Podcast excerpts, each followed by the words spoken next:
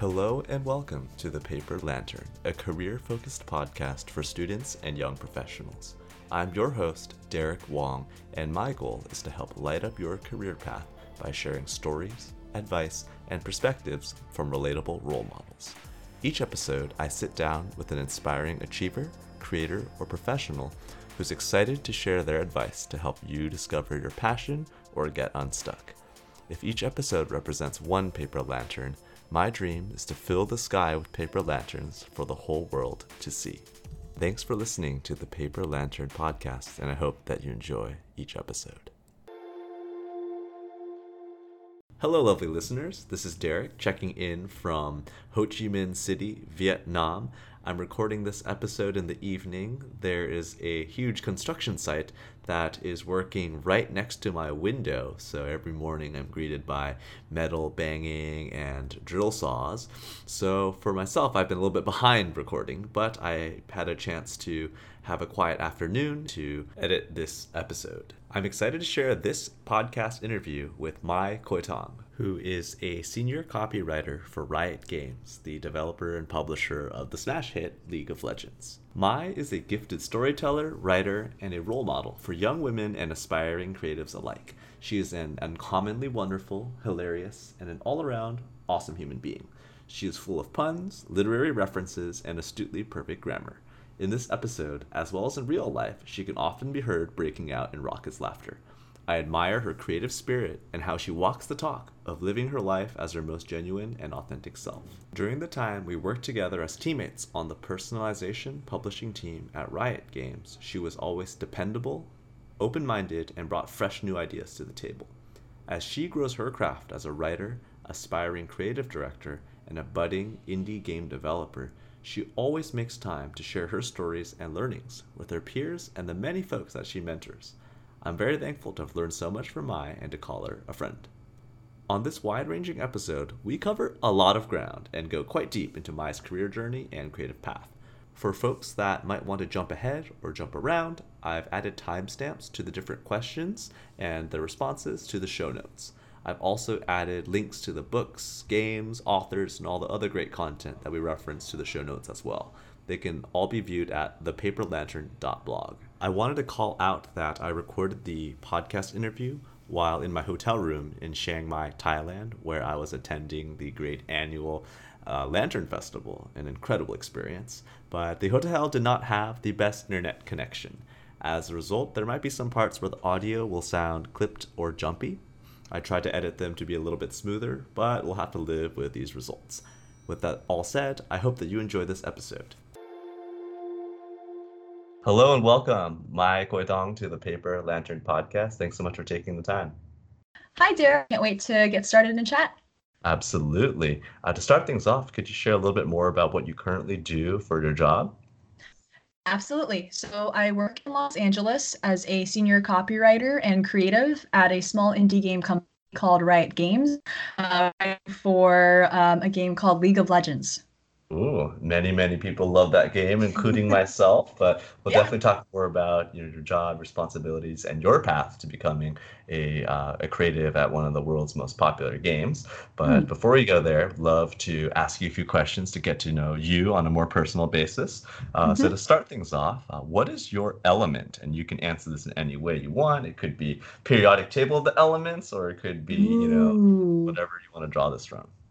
Oh, cool.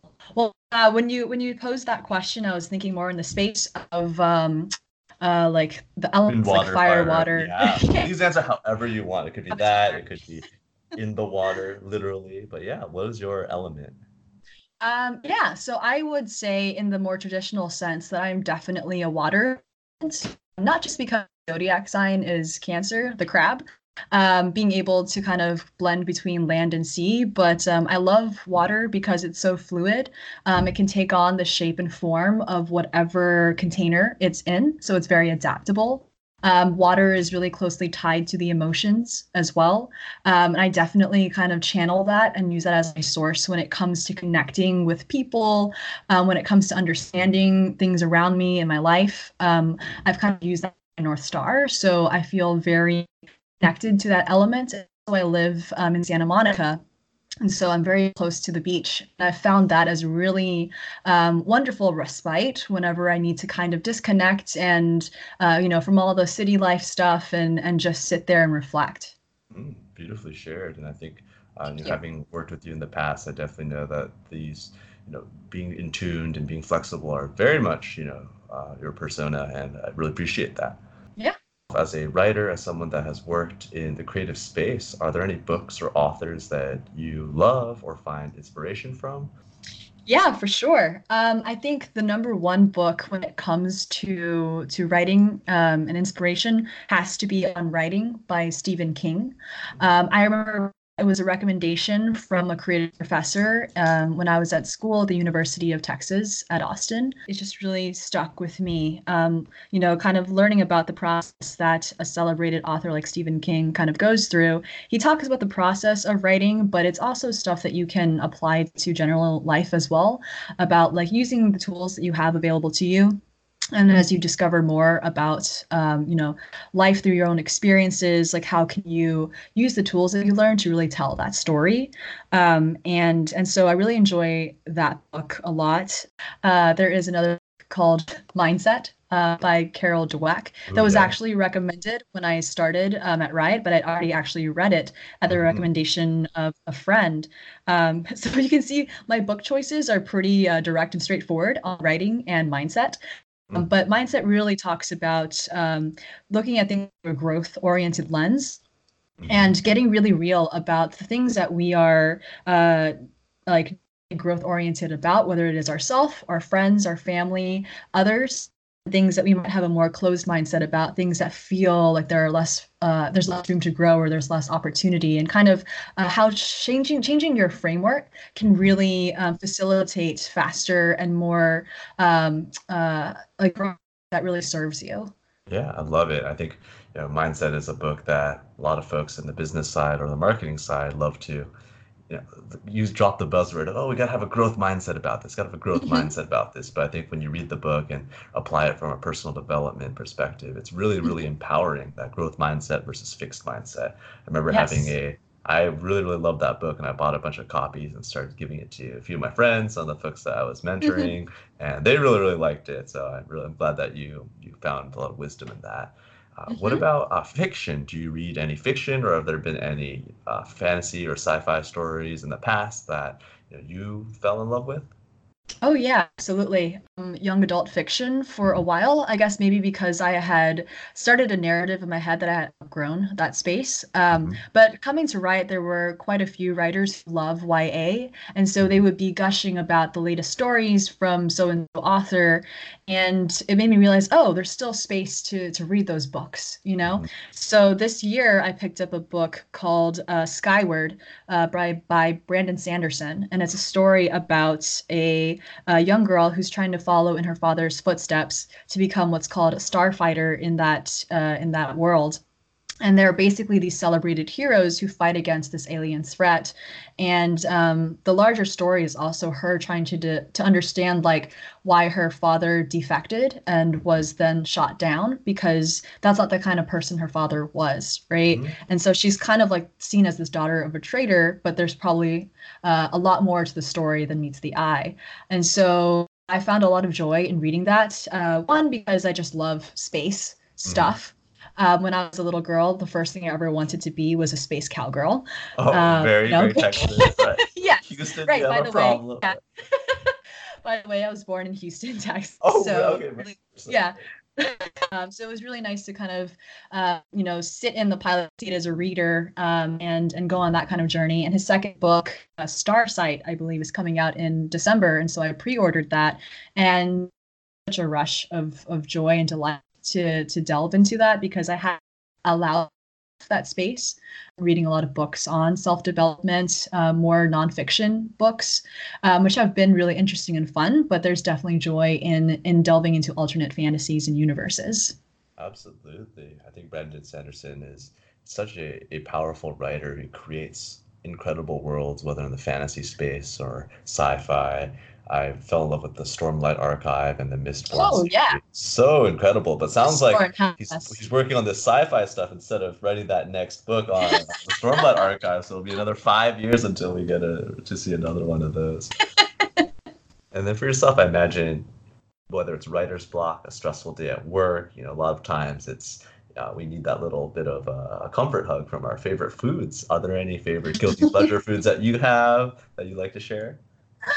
Yes, as a Southerner, I definitely love mashed potatoes.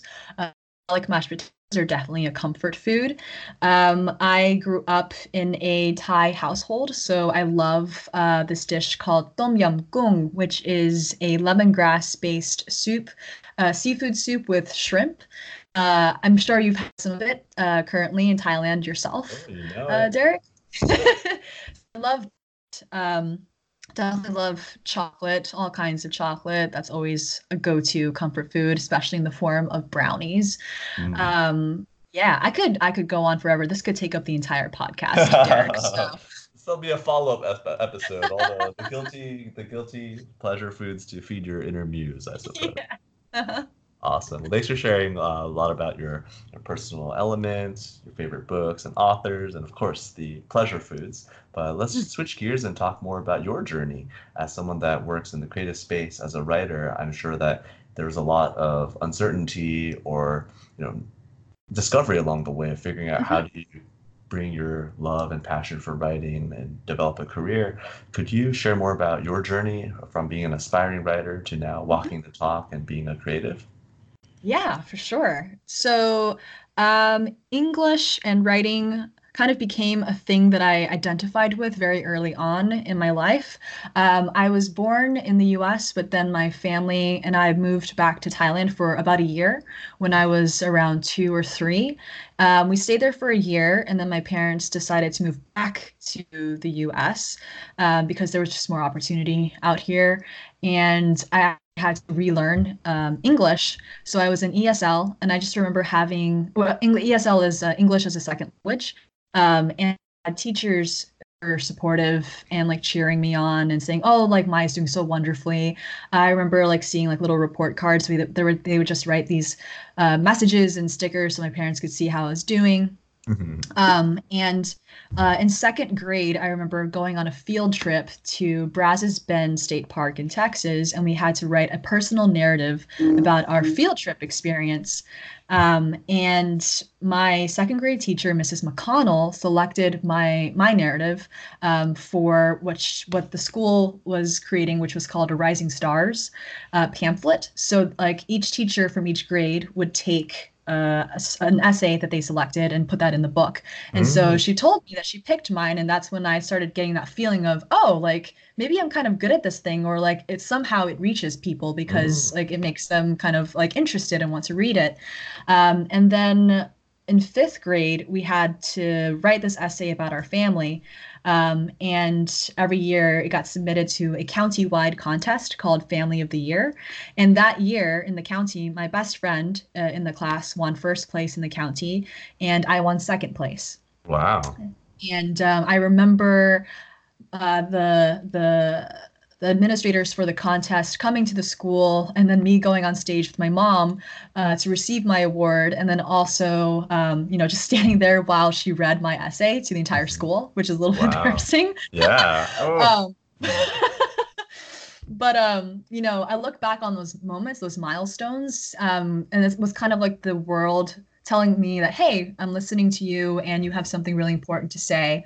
And the world is listening in some respect, right? Whether it is the microcosm of fifth grade or the larger world. And yeah, I just remember being really inspired mostly by my English teachers. My teacher in fifth grade, Mrs. Fine, wrote in my yearbook, you know, like always go the extra mile and remember to use your voice, right? And that stuck with me, and I never really understood at that time what it meant. I just knew that I had that feeling of like, this is important, and there was a significance to that message. But it was kind of like, here's a thing but like it's on you to discover that throughout your journey in life, right? Of what that means to find your voice.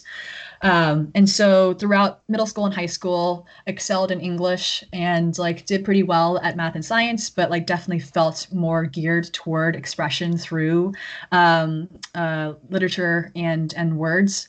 Mm-hmm. And then high school hit and it was time to decide what to major in college. Mm-hmm. And at the time, I wanted to major in English and like write stories, but I also was like, I don't know what that looks like. And I was not as confident in myself at that time to really be like, I can do this. I can become an author and like make a living. And so I confided in my mom about it. And she said, you know, like you're really good at writing and articulating things and speaking to people and making them feel really welcome. And so that feels like a communication focused kind of skill. So why don't you go into the College of Communication at UT Austin? And so I was like, cool. So I looked into that. I went in undeclared, and my freshman orientation or summer orientation, I went there and I met this girl called Sarah, who was also undeclared, and we instantly became friends.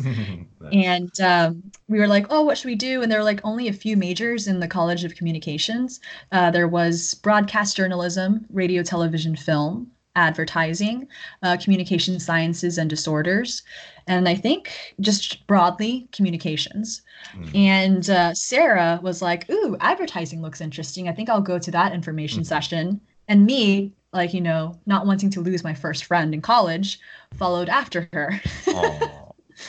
And I sat down with a career advisor and, you know, was just like, what is advertising? Because to me at the time, it was just like, you know, those annoying commercials that no one wants to listen to, used car sales ads. You know, like, do you remember? Head on, apply directly to the forehead. Oh, yeah. Absolutely. It sticks to you, right? It's like, is that kind of what advertising is? Uh-huh. And so he broke it down for me. So at the time, it was media, interactive, and then creative. And so, of course, my ears perked at the last one. And I was like, you can be creative in advertising. And he broke it down into two things. One was art direction and one was copywriting. And you would think that as someone who had enjoyed writing for her whole life at that point, that I would gear myself toward copywriting, but I was drawn to the glamour of art director, being able to like go on photo shoots and like direct art stuff. And so I was like, I want to be an art director. And so they had a program called the Texas Creative Program, where you could build a portfolio over a few semesters to really set up yourself for success in your first kind of job in the advertising industry. And so my first semester in that program, I went the art direction route, and I was just awful at it. I mean, like, I just did not have the discipline to be able to like really get good at Photoshop and learn design principles and those kinds of things.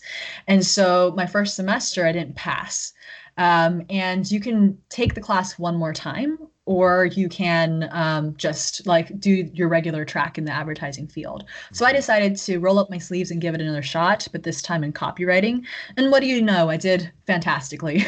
Wow. Yeah. It's just changing the equation a little bit. And just for our listeners' sake, is this your second year in college now? Like, where would you place yourself chronologically at this point for this program? That was my junior year. Junior year. Mm-hmm. Cool. Yes. So the creative program and other portfolio programs that are in parallel with that are also interactive and media focused. So like your first 2 years is kind of like generally understanding the foundations of the advertising curriculum. And then you kind of like decide like what you want to specialize in, if anything at all. Mm-hmm. And for me, I was like, I definitely want to gear toward creative. So my first 2 years was me preparing for that sequence. Wow, yeah, that track. Interesting. Yes, interesting. Exactly. And so did wonderfully in that respect, and kind of learned that, oh, like maybe I don't want to be an art director, but I want to work with art directors, you know? And as luck would have it, copywriters and art directors work together with a creative director. So that was exactly kind of like me figuring out the second time around, like this might be a better fit while still being able to play in the game. And so I graduated, and then I was like, I could go into job searching right after graduation, or I could enjoy the summer. And so I took the summer off to just travel around Europe for a little bit. And I came, and during that time, I was like applying to a ton of different jobs and internships. I think I probably applied to like, I don't know, 50 to 100, because that's just getting your foot in the door is a milestone in and of itself. I know it can be really discouraging when, like, you know, you're kind of competing in a red ocean and like, so how do I make myself stand out? Everyone has a 4.0 GPA. Everyone's like got this and that. Yeah. But you just have to, like, that persistence, I think, is just as important as talent. Mm-hmm. And so eventually I heard back from an agency in Santa Monica, which is not a bad place to land. You know it. The West Coast is the best coast. Yeah, as I've learned. And so I ended up coming out here on a 3-month internship. And I worked as a copywriter intern, met people from all over the States, and learned a bit. I worked on like Honda, on Mandalay Bay, on Intuit. So some pretty well-known brands. Yeah. And working a lot in like the traditional space, so doing like print ads and stuff. But during the time that I had just graduated, social media and social media marketing was slowly becoming a thing. It wasn't quite understood yet, but that was where, you know, the needle was moving. So after that agency, I moved to another one, which was purely social media. And so I worked on like household brands, beauty brands, got to work with influencers, YouTube influencers, and also like your traditional celebrity as well. And so that really taught me how to write very quickly, because when it comes to social media, it's more about quantity, you know, and like making sure that you're seen and like that you're catching people's attention, this and that. It's more about building brand presence versus like, we want you to do something with every single post, you know? Yeah. And so learned very quickly there. And because it was such a small agency, I got to wear a lot of hats. I got to interact, you know, with clients when usually a creative director or an account executive would fulfill that role, especially for someone like me that was pretty entry level at that time. So I power leveled quite a bit, especially because like my art director was very senior to me. And so was my project manager. And so it was like really awesome to get access to that level of experience and have that level of trust given to me as well. Wow. And side note, during that time, I was, you know, I didn't have a car in LA, and being from Texas, you would think I would have a car, but I was very avoidant of having a car. And I eventually had to like have some form of transportation besides the bus to get to places. And so instead of getting a car, I thought it would be a lot safer for some reason to get a scooter. Oh, wow. I remember this story in New Jersey, scooting around in LA. Yeah. So I had a scooter for about 1.5 years. And I guess I just loved the freedom of it. And it felt safer because I could see everything around me. And I really enjoyed that time period. But eventually after that gig, I started a job at an agency in Pasadena, which was like straight across town. I would need to take the highway. So I no longer could have a scooter at that point. I had to get a car. And for some of our listeners that might be not be familiar with LA geography, LA might be, you know, one city on a map that you might call it that, but LA is famous for its traffic, and to go from one side of LA to another can be well over an hour during rush hour. Oh yeah. Oh yeah. So I got a car. So that was me also learning some life skills there, how to drive for the first time in LA. Its own skill set, right? Yes, city of people from everywhere.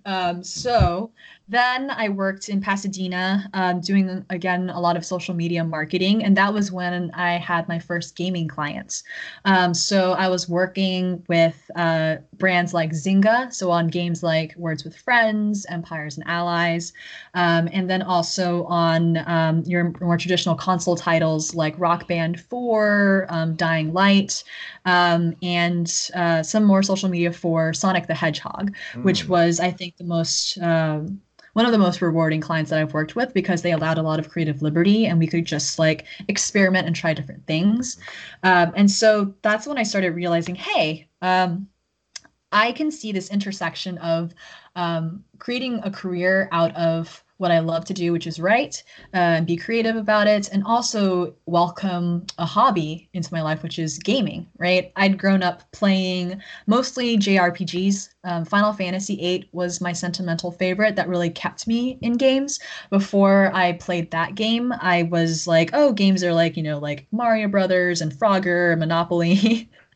And I had enjoyed them, but wasn't enough to keep me interested in that space. But then when I played Final Fantasy, I was like, oh, games can be like storytelling, you know, platforms. They Absolutely. Can look like movies. They can have character development.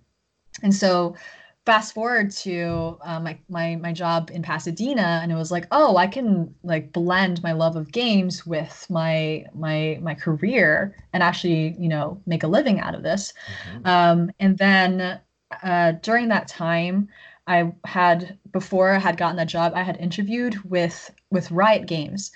So I had applied on their website, because they were looking for a brand writer at the time.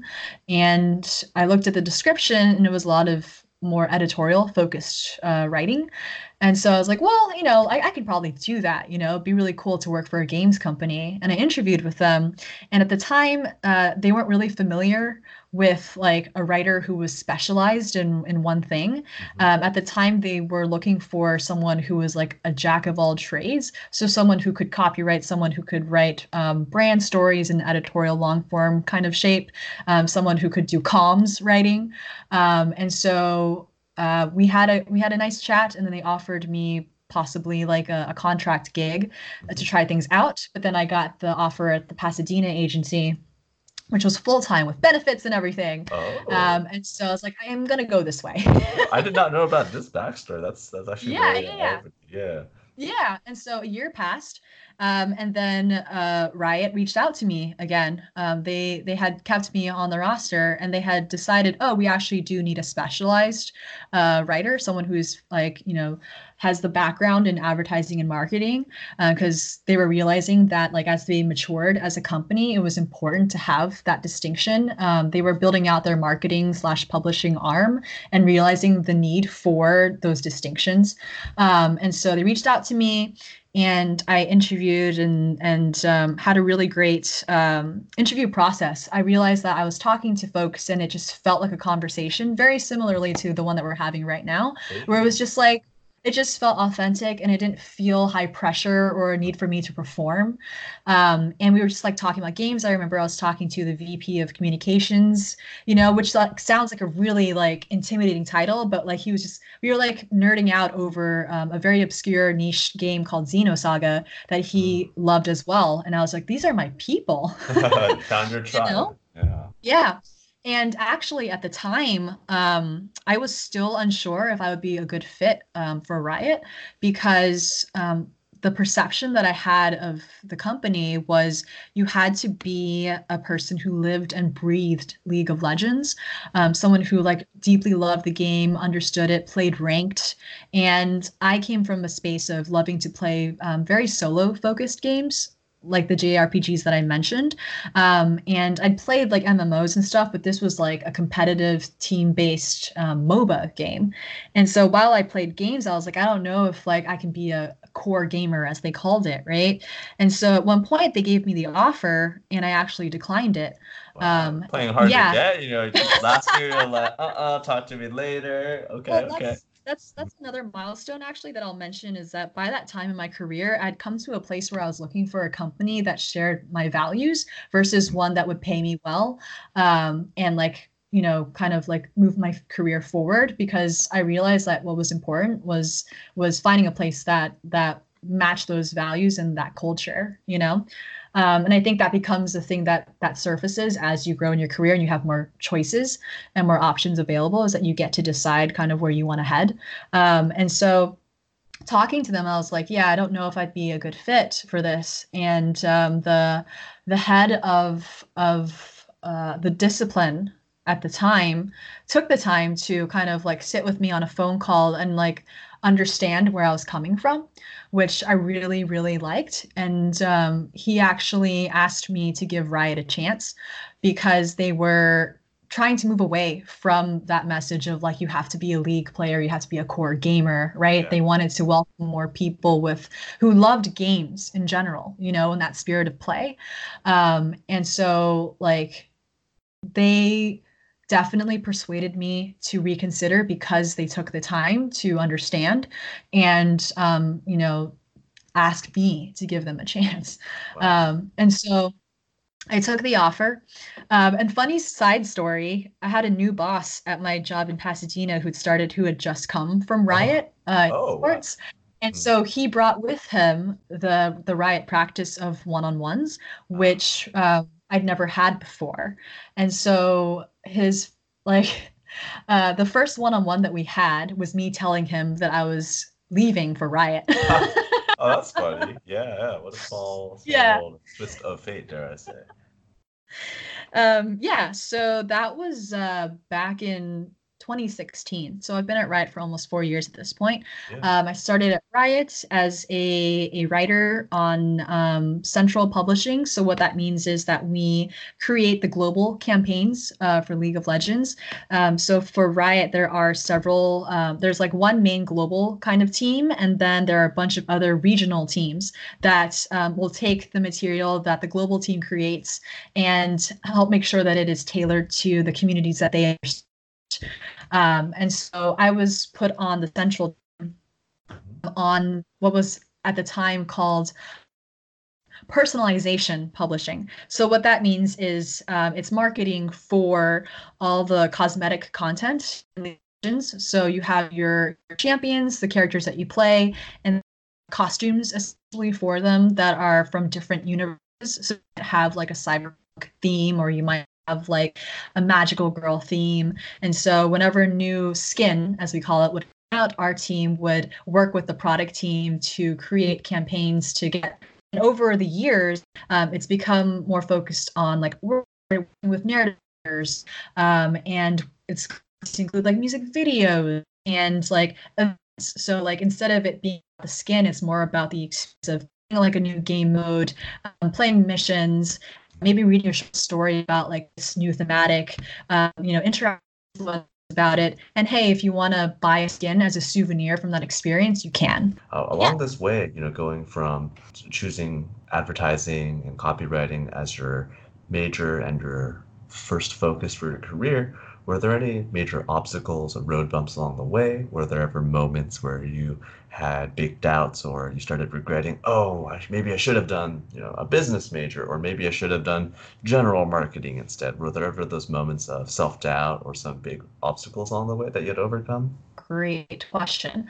I think for me, even though copywriting is specialized, what's lovely about it is that like water, you can kind of adapt to the industry that you're in. Mm-hmm. You can research whether it's about a game or about like a household product or anything, right? Because it's all about communicating to an audience and reaching out and like the possibility of joining in on this brand story. Mm-hmm. And so there was no, I'd say, regret, because overall copywriting encompasses what I value a lot, which is creativity. And I've been really lucky to work at places that not only value work-life balance, but mm-hmm. actually put it into practice. Yeah. So like having time to like go off and develop a game on my own time, or go off and like travel, you know, which is something I really enjoy as well, or like learn a new skill. Like, regret of like this or that has not really surfaced because I still feel like I'm able to branch out and try things if I want to. Tying back to where you left off on your narrative, you know, your experiences now at Riot and some of your own, I'll call it moonlighting projects. Could you share more mm-hmm. about that transition and, you know, how you've, you know, how that dream came to be and how you've nourished that seed?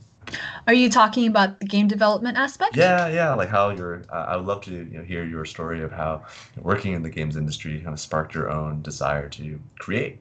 Yeah. So, I mean, it's all about environment. So, you know, when I first started at Riot, I had access to so many talented people, you know, like game designers, narrative writers who had written on games like God of War or like Avatar: The Last Airbender. Mm-hmm. They were also accessible. All you had to do was just at the brewery and just chat about like that experience, you know? Mm-hmm. And so like for a while, it was just really inspiring to be able to just like find those folks and sit down and chat. And when you have people around you who are just, you know, encompass that creative spirit, like you feel like, hey, I can do that too, you know? Mm-hmm. You feel very empowered too. And you feel kind of in control of your schedule as well. Another side story I remember is like I wanted to take time off early on. And so I told my manager like, hey, I want like a few days to do this thing, like, is that cool? Mm-hmm. And he gave me a strange look. Mm. And it was just like, yeah, like why are you asking me? Like, just do it. Just do it. Lovely. Yeah. Like, as long as your work gets done, like, I'm not concerned with you taking time off, or like, you know, just make sure that you take care of what you need to take. Team is, you know, has visibility and can cover for you if they need mm-hmm. to. And so that was like my first thought of being like, oh, this is how an adult is treated, right? Like, yeah. In control. And so when it came to the game development aspect, it was a couple of years ago where I went through, you know, a bit of a heartbreak. And I was like, I want to express this feeling in some way, but not exactly through writing. I want to make a game about it because the people who play it to go through the experience with me. You know, I played this game called To the Moon, which really made me realize that games have become a lot more accessible. You don't have to be this AAA studio to create a story that, you know, comes from one point to connect to another person. It's a lot more of a personal experience. And I really loved video games as a medium to tell a story that maybe is usually expressed, you know, through writing or through film. Like video games, I think, are that next platform, and are turning into that. And so I was like, I want to make a game about finding a home, and I want it to be through a game because I want it to be an interactive experience. I want the player with me while they're going through it so that they kind of feel like they're in the pilot seat, you know, of this experience. And the nice thing was I never made a game before. I had no clue mm-hmm. how to make a game. I hired a coach to basically like give me the tools to be able to learn the things that I don't know how to learn how to learn, basically, mm-hmm. you know, which is a skill in of itself. And that's another book that I'm listening to called Ultra Learning, which is about learning how to learn, which is not something that's really taught in school. Very you know? Meta, but I like that. That's cool. Yeah, because you know, like in school, it's more about cramming for things and memorizing things versus really understanding them. And so with something like Ultra Learning and with the coaching as well, it was more about if you know how to learn something, like every time that you learn something new, you'll know how to get there eventually, you know, versus kind of like fumbling your way about and memorizing the wrong things or like taking up time and, you know, going the long route. Mm-hmm. And so that's what a coach really helped with, was like getting clear on like the baby steps. And then also, surprisingly, also addressing a lot of like insecurities and doubts, you know, and calling them out, which is just as important as well. Because like one of the things I confided in her about like making a game was, you know, like, why would anyone want to work with me? Like, I don't have the technical skills. I don't have a programming skill. I don't know how to draw. You know, like I can write, but like, you know, is that enough? And she just smiled at me, I remember, and said, what a lovely plate of bullshit. That's so good. Yeah. Yeah. And I just, it stunned me. But like, you know, she would challenge me and say like, why don't you reach out to these people? Like, you know, she'd be like, what do you think would be what you need in order to have a team, right? Maybe you have a team around you, you don't even realize it. And you know what, by the end of that year, I had created a prototype for the game with like people who knew how to make music, people who knew how to do animations, build character models, all of that. We worked remotely, and it was a mixture of people who had been recommended to me and also friends from like my advertising career, you know? So there was a blend of like, yeah, like they'd never made a game before, but they had the principles of what it takes to create something. And some of those were like from requests that I'd made of like, hey, like, would you be open to just like going on this journey with me? Some were recommendations, and some were people who were really excited by the idea that I had and was like, hey, I would love to write music for this, you know? And so that gave me a lot of self-confidence of knowing how to make a request, you know, and how to like just try something. And, you know, if I get one answer or another, I have my information that I need and I can move on to the next step, you know, instead of focusing a lot on that single answer. And so, yeah, I ended up doing a bunch of things I'd never done before, like going to like game dev drink ups where I would meet with in the neighborhood who worked at other game studios, and I made like a friend who was a game designer at Naughty Dog, you know, and like he just like different people, connected me with different people. I didn't even have to do a lot of the work because he was such a social butterfly. Wow. And so, yeah, it was just, like, it opened my eyes to possibility and seeing that like I'm more than just, you know, that one role that I've assigned to myself.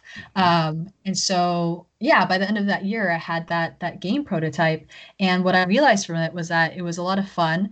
But what I really valued the most was learning how to build a team and how to kind of like facilitate creativity with people and make something special, you know.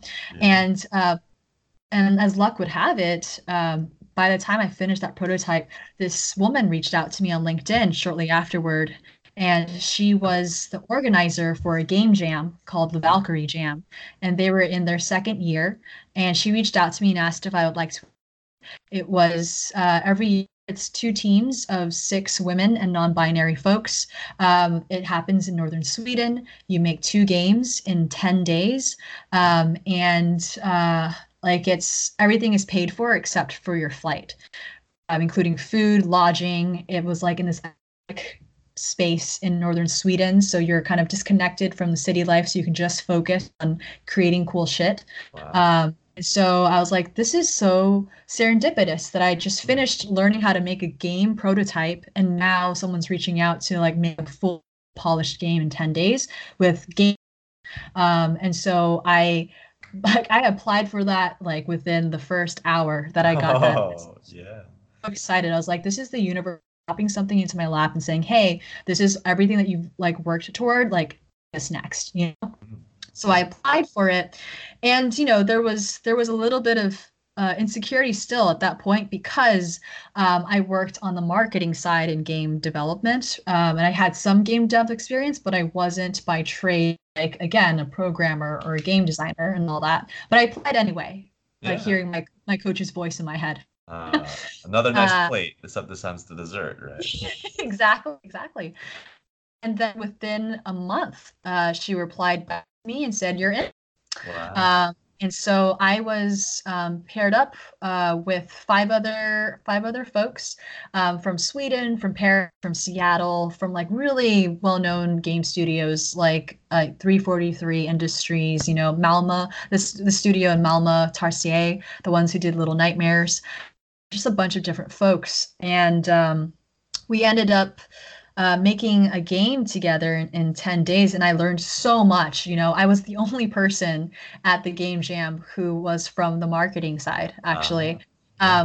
But like what I realized was because I was like a more general floater type, it actually allowed me to do more. For example, we had 2 programmers on our team and they wanted to do some narrative design. They definitely wanted to do some illustration, you know, like be involved in the creative stuff, but we definitely needed them to build the framework. Yeah. You know, they had to focus. For me, I was able to kind of like play the role of game producer, game designer. I did some illustration. I did some narrative design. I learned a little bit of animation. I learned how to do some visual scripting. And so like, I just realized the value of bringing that to the table. And also the sponsors for the Game Jam came in the middle of the week to look at our progress, and they were looking at our game. And they were like, oh, like, what's this game about? And everyone on my team turned and looked at me expectantly. Wow. Wow. That's when I realized that was another skill that I had kind of taken for granted, was like that ability to articulate something really well and pitch something, which is something that you just learn as an advertiser and a marketer, right? Yeah, yeah. You're very much put on the spot to answer those tough questions, whether in those lovely stakeholder meetings or when you're explaining, like, why are you doing this? You know, you got to have that quick pitch. That quick pitch and being able to say something simply so that someone can understand exactly what you mean quickly, you know? So yeah, like that, I was like, oh, like that's also something that I can do and do for the team, you know? Mm-hmm. And so our game was like a gardening game. That was the intention behind it, was that we wanted to do something that was about self-care and kind of just like a place that people could escape to and relax. And so it ended up being this like garden simulation game with a collection based aspect. So wow. You were this person who entered this like tile, this like just empty green tile, and you were there to kind of nurture and cultivate trees, plants, and animals. And depending on how you planted stuff, it could summon different creatures, or like summon more like mythical types of animals and trees. The more that you planted, and kind of were like the steward of the sanctuary, you know, wow. And we're like restoring the magic to the place. Yeah. So that was like, it came from like a place of like, we all wanted to make something like that, which is why I imagine we were all put together, is that we had the same sensibility for like calm and nurturing, while the other team was more focused on the competitive side, or like skill side. So their game was really cool also. Like you were a witch who had a familiar, and you were being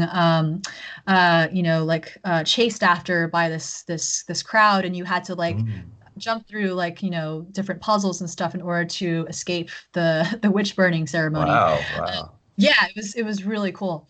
Definitely a lot darker, you know, whole that compared to a garden of self-care. Yeah. Yeah. But, you know, by the end of it, we were both like, everyone was just so amazed by our progress. And it just reminded me of like, when you team and you have like, you know, sharp focus on what you want out of your 10 days, you can make something like 2 games in 10 days, you know? And it just like really inspired me, made me think a lot about the environment, you know, like who are you surrounding yourself with every day? Who's nurturing your mind, your heart, your soul?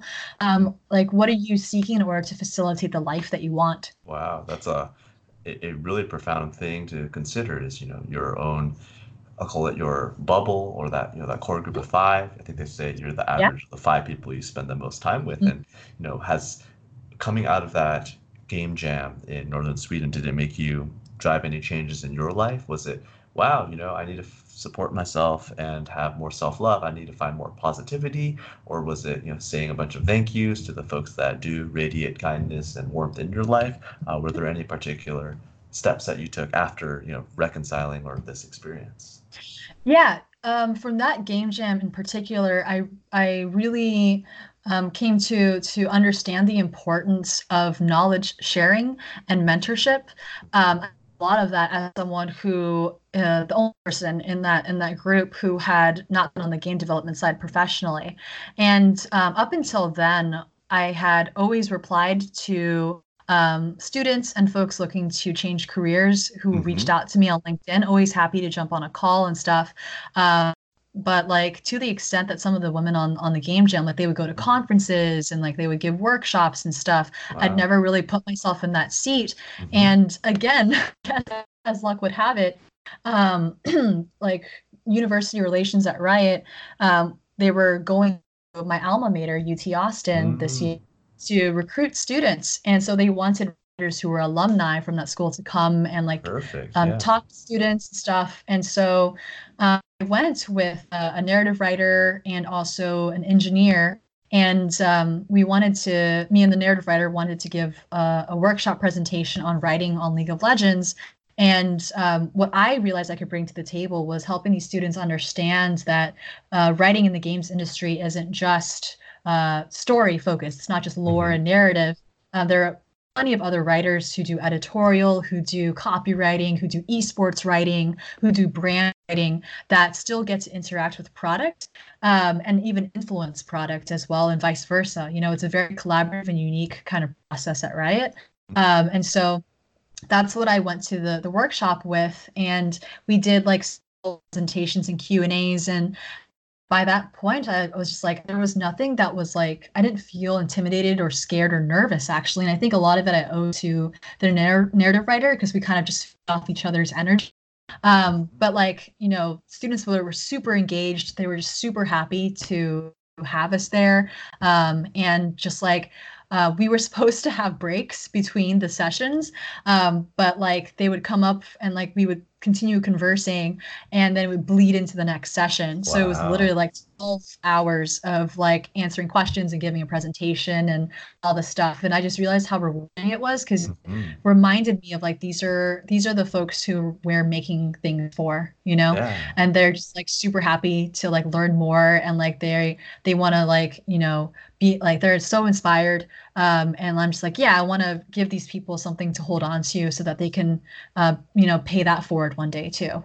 I love that. I love that so much. I think that's one thing that I look for whenever I, you know, do these podcast episodes. The folks that guests, do they like walk the talk, both in terms of their own careers and leading meaningful, purpose-driven careers, but also all the folks that I have on this podcast care a lot about mentorship. And I think there's this idea of a lot of folks helped us figure out where and how to drive our careers, and you're doing it, you know, for the younger folks. And I was also very curious to ask is, of all the different people that went to these workshops, were there any questions that really stood out as, wow, I remember this is a really, really good question, not just saying, you know, that generic, oh, this is a good question, but were there any very thoughtful questions that you remember, or were they all, you know, mainly, you know, generic questions about, like, oh, internships, GPAs? Were there any standout questions from any of the students you you had that workshop with? So I don't remember specific questions, but I do just remember the surprise and the excitement of seeing that there was a way to get into the games industry without having to be a programmer or, you know, or like, you know, there's roles like gameplay capture artist, right? Where like it's a very like kind of niche role, but like people might do that for fun and not realize that that can be an actual profession and something that's highly sought after, actually. And so like they would come after the presentations, or like just kind of like we would just kind of like detour a little bit in the presentation, and they would like ask questions about like, oh, well, how does marketing work with product, right? Because like I think there was like one person in the crowd who was a marketing major, and I was like, yeah, oh, one of us. One of us. Exactly. But I think it really helped to enlighten folks on like marketing, like, you know, similar to when I was a freshman, like, oh, it's just like directly to the forehead, right? It's like, oh, it's so much richer than that. Like marketing has evolved to become like this human experience in it. And good marketing, I think, isn't intrusive or invasive into someone's like space. You know, it kind of like is the brand serving as a platform to enable people to like use their voices, right? And so I saw a lot of that. I saw a lot of just like folks who wanted to learn more about the work that we did. And just like I remember there was an artist who came up to me and was just like, oh, you know, like I was thinking about like going into like concept art on the game development side, but like hearing you talk about the things that you've worked on, like, you know, like the music videos, for example, or the cinematics, I didn't realize the marketing team. I thought that was like, you know, like a part of product building cinematics, right? Because I imagine like at places like Blizzard, for example, one of my teammates on the game jam was actually the lead cinematic designer at Blizzard. Oh, yeah. They did an excellent job, a world-class job on all their cinematics. And so that team isn't the marketing team on their side, right? That team is very, like, they work very closely with the game devs on the product side. But at Riot, we're actually working with vendors on cinematics, or like internally on like, you know, gameplay capture kind of trailers and things like that.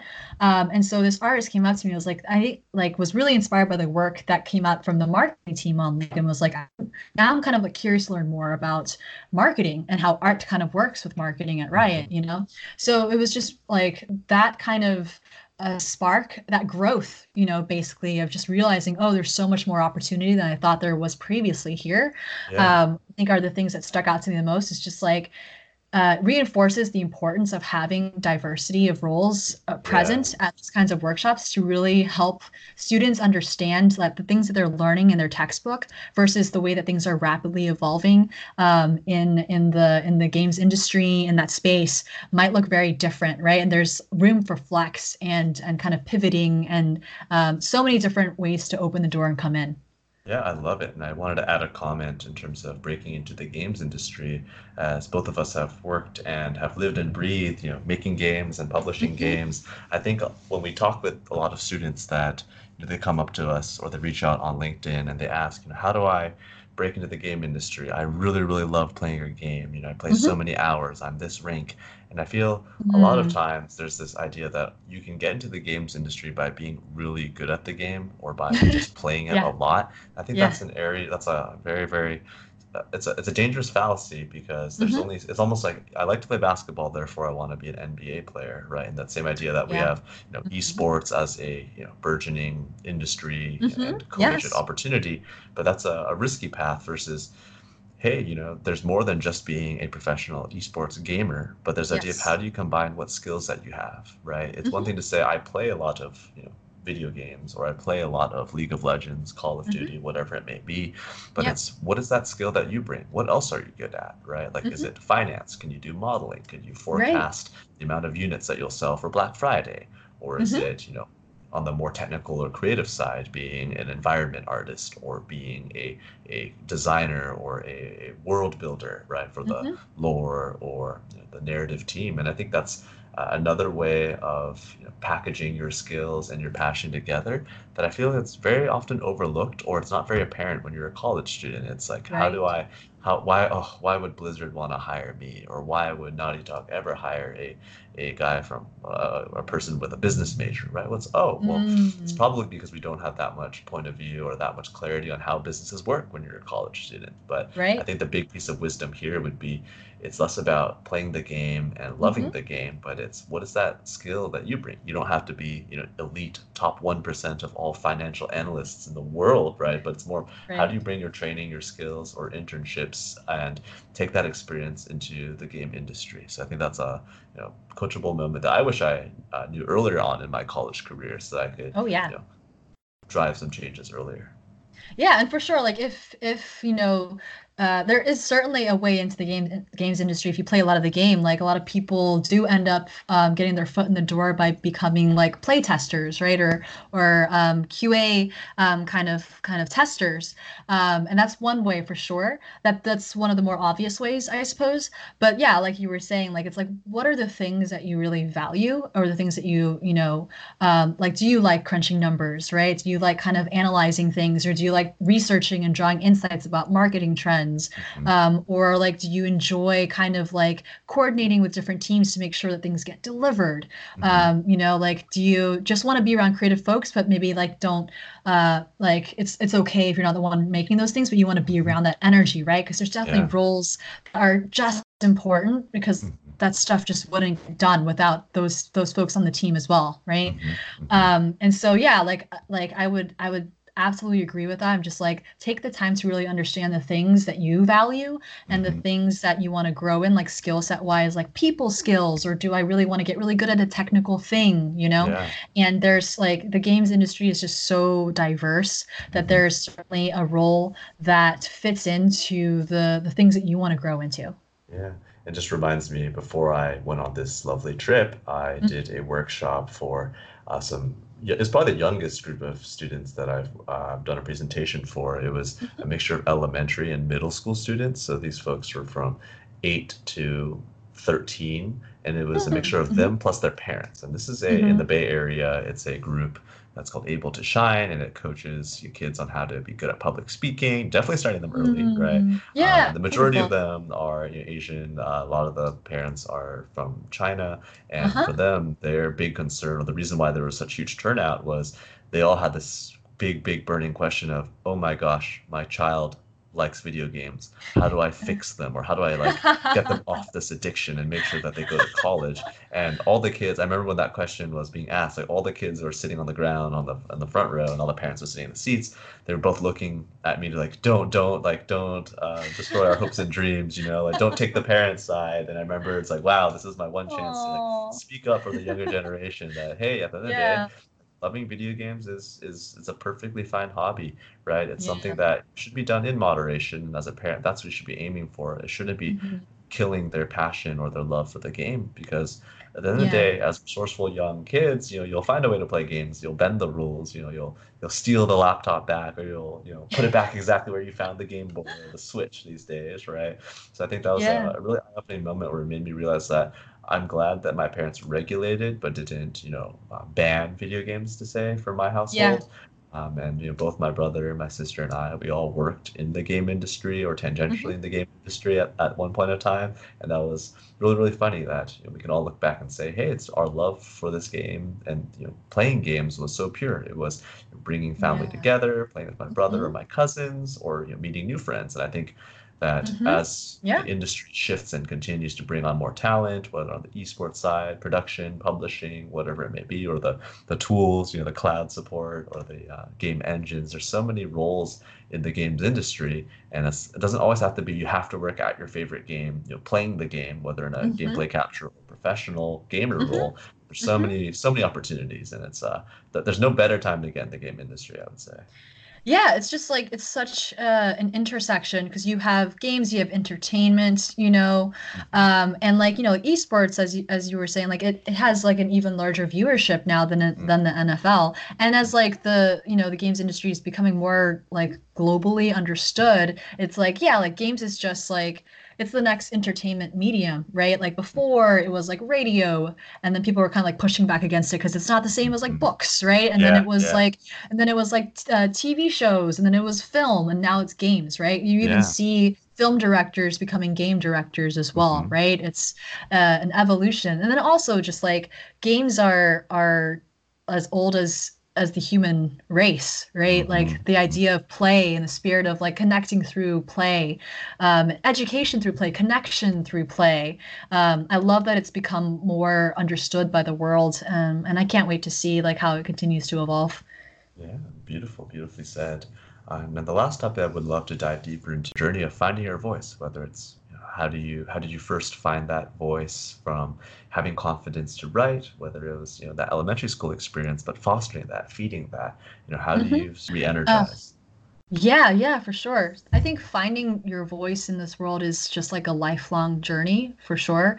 It's always constantly changing as you gain more experiences, and my learning so far has been to seek out the people who are listening.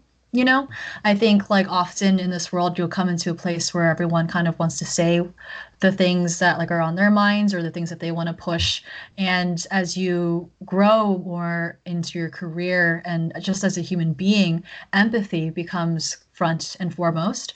I recently connected with a friend who used to work at Riot and now works at Gearbox, and he's been taken under the wing of the VP of business development there, and has been able to sit in on meetings with executives at Microsoft, Nintendo, Sony.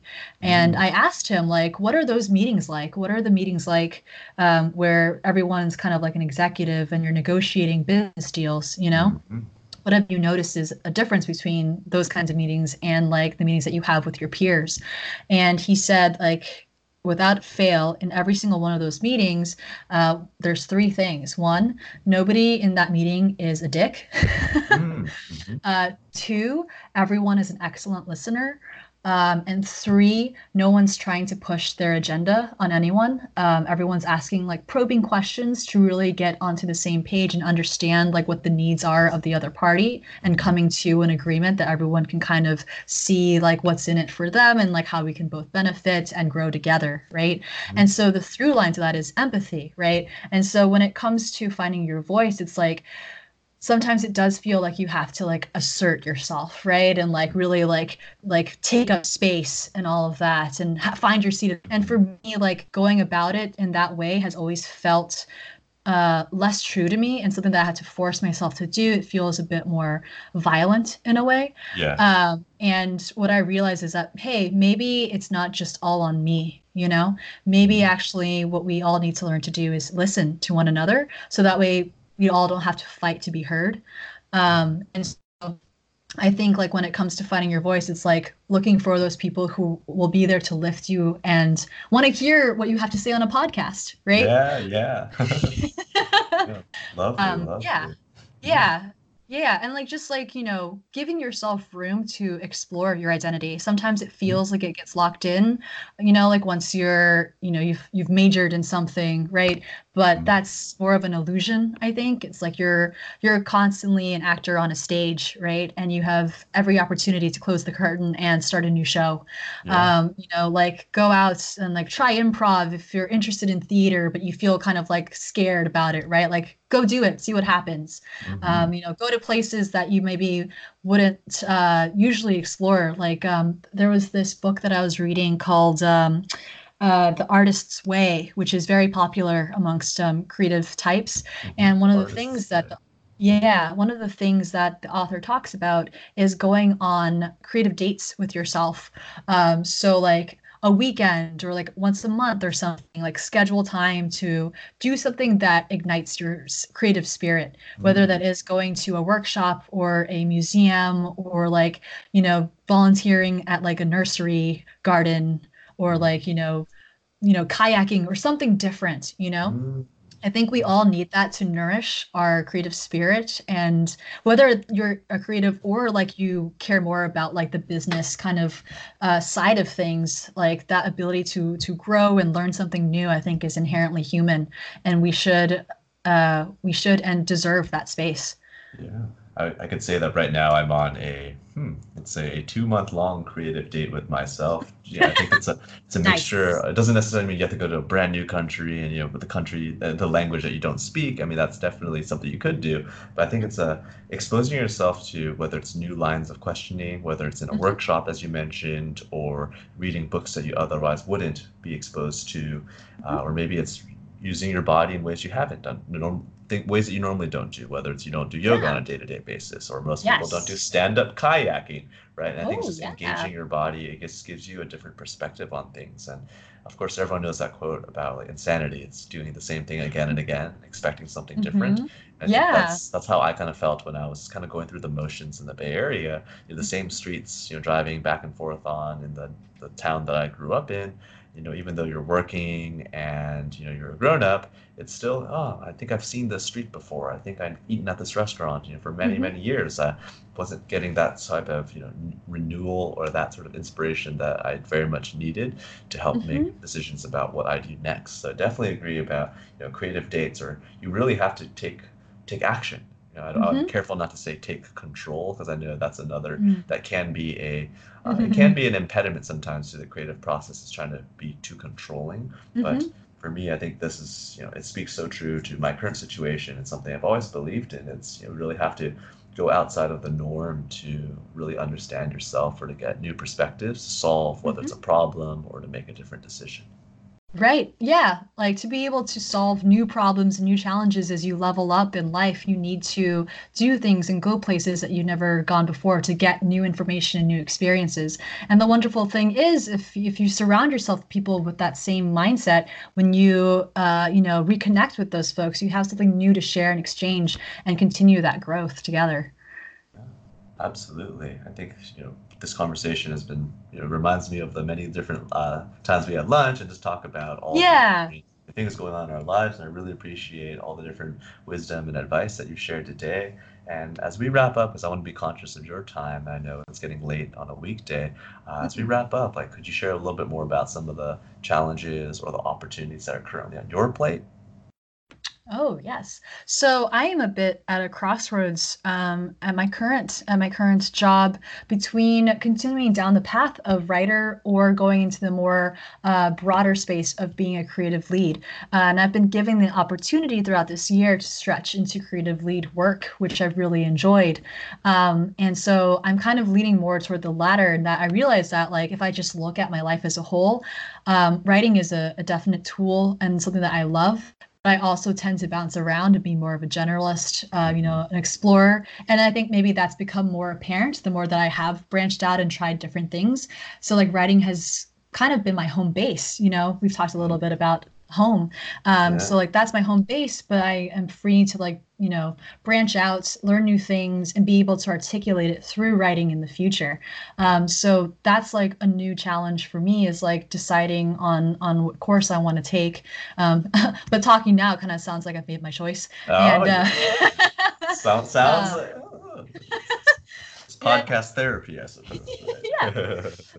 And the other thing is, you know, down that route of home is like learning more about real estate, which is a completely different field than advertising or games industry. Or is it, Derek? Or is it? So I've discovered along the way is that there are definite skills that I've acquired in advertising and in the games industry that can to real estate, you know? So like that's been another wonderful kind of revelation, is that the skills that you develop along the way don't kind of imprison you into that space, you know? You can definitely continue to build on those skills and apply them elsewhere. That's actually even better for, I think, the world as a whole, to have people from different spaces come into new spaces and innovate. You know, like one of my favorite games, Gris, which came out last year, is a beautifully illustrated game in watercolor, and the game designers for that game were architects.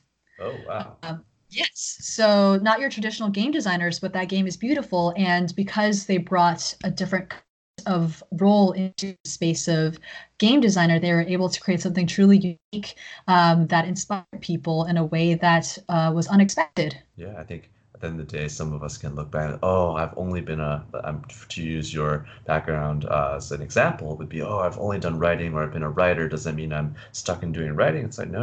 If anything, it's you have that foundation or that lens or paradigm of being a writer and being able to communicate clearly, and you can transition that to any sort of field you see fit, right?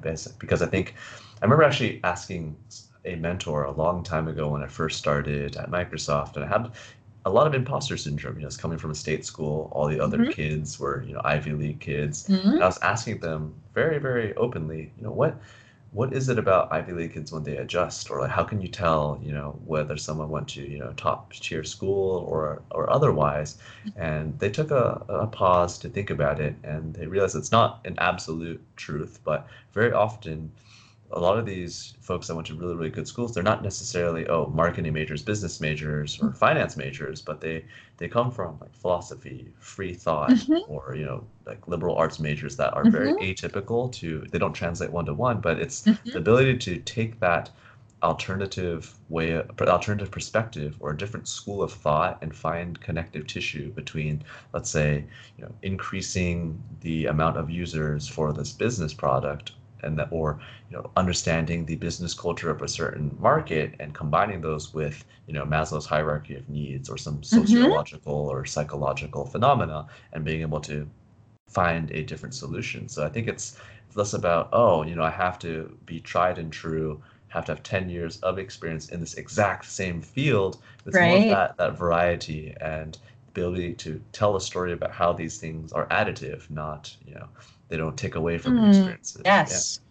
Yeah. You know what, just to add to that, to give folks a lens into the writer that I work with on the marketing side. So my major is advertising and marketing. We do have several writers who majored in English or creative writing. But we also have writers majored in animation and philosophy, and like a bunch of other random things. But like even like the head game creative designer person, Riot was a what do you call it? He was a oceanographer, I believe. Oh yeah, yeah. So like there are definite things that you can learn in different industries that contribute and add, as you were saying, to the teams that you work on.